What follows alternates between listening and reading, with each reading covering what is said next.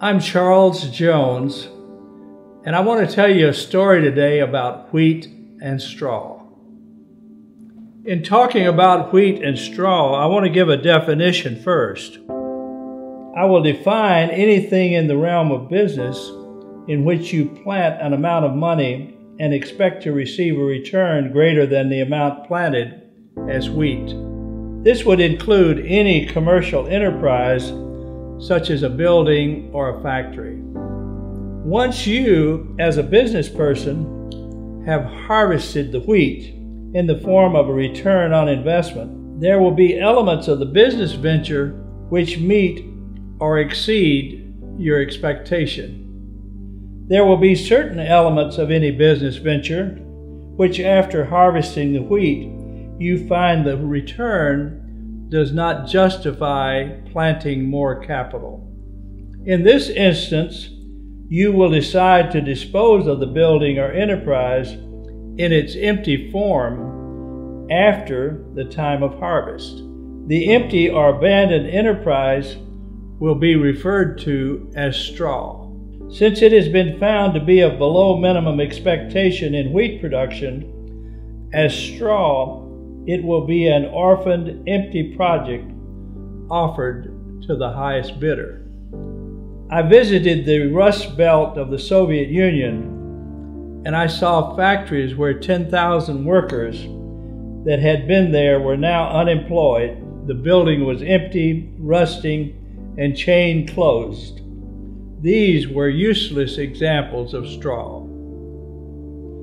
While reading the Wall Street Journal one day at a Krispy Kreme donut shop in Alexandria, Virginia, I found what became my first venture into straw. HUD was advertising 520 townhouses for sale. The townhomes housed pilots in training during World War II at the Richmond Airport in Sandston, Virginia.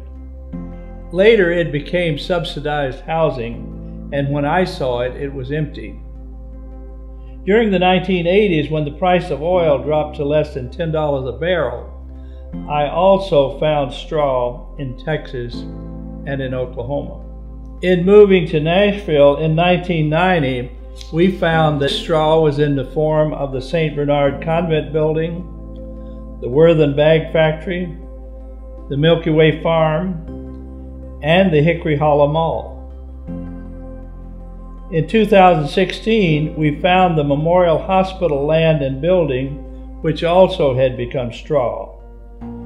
We have named the property Due West Towers and now have it ready for a new life as wheat, but not again as a hospital. By restoring this 500,000 square foot building and cleaning up the 1,400 parking spaces, the straw property is now worth about three times what we paid for it. We have about $8 million invested, and the current market value is about $24 million.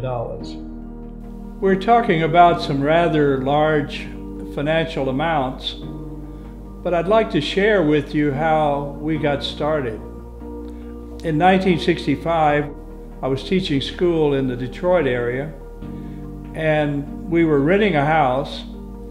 And the landlord said, "Well, why don't you buy this house?" He was asking fourteen thousand for it, and I said, "Well, we'd be interested in buying it, but we don't have the down payment." So he comes back and says, "Well, I'll loan you half of it if you can get the other half." So my father-in-law loaned me a thousand, and my landlord loaned me a thousand and we bought the house. When we moved to Maryland then in 1967, the equity in that house was about $5,000. And that paid down on a larger house in Maryland, which escalated in value very dramatically.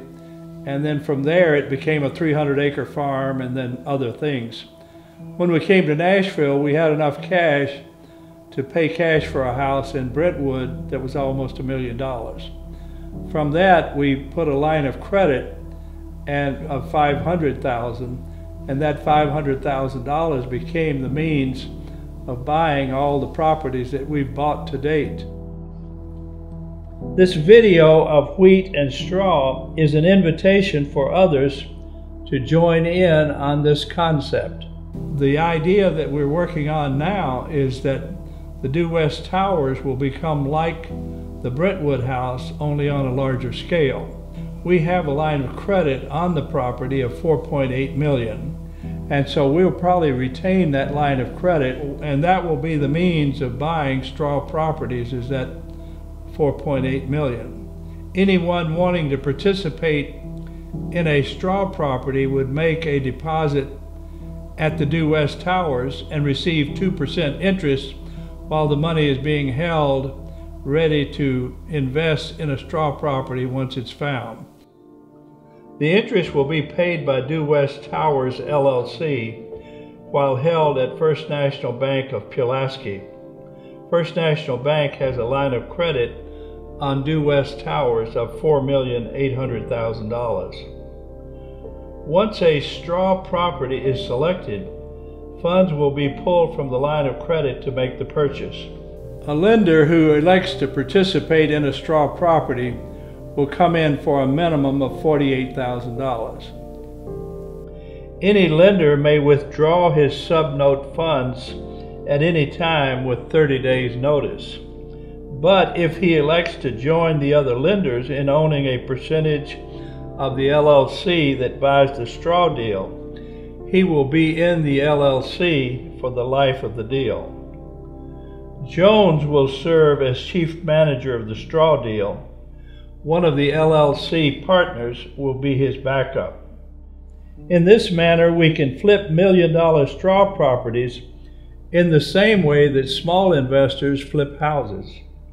A $100,000 deposit on a straw property puts us in front of other prospects. As an example, I put a $100,000 deposit on the Macy building with an offer of $1 million. They countered with a $1.6 million offer, which I accepted. Two years later, we sold the Macy building for 5,300,000 for a straw profit of $3.8 million. The sale of the Macy building provided the means to purchase the memorial property for $6 million. The note holders in this concept can become scouts for deals. Anyone holding a sub note can join in the purchase of any straw project at the percentage of the deal of its original cost. Charles Jones will be a note holder and also guarantor of the subnotes. I think it's appropriate to indicate clearly that this program is not something for a person that has very little capital. It's for a seasoned investor who is capable of tolerating losing money as well as making money.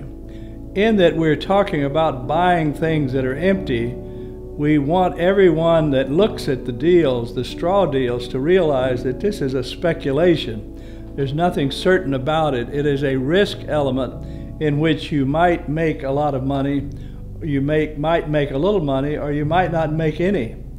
Having looked at things over the last 60 years and bought and sold things, I've had very few things that did not make money, but there have been some. And so anyone coming into it would have to be capable of, of not being upset if we didn't make anything on the deal.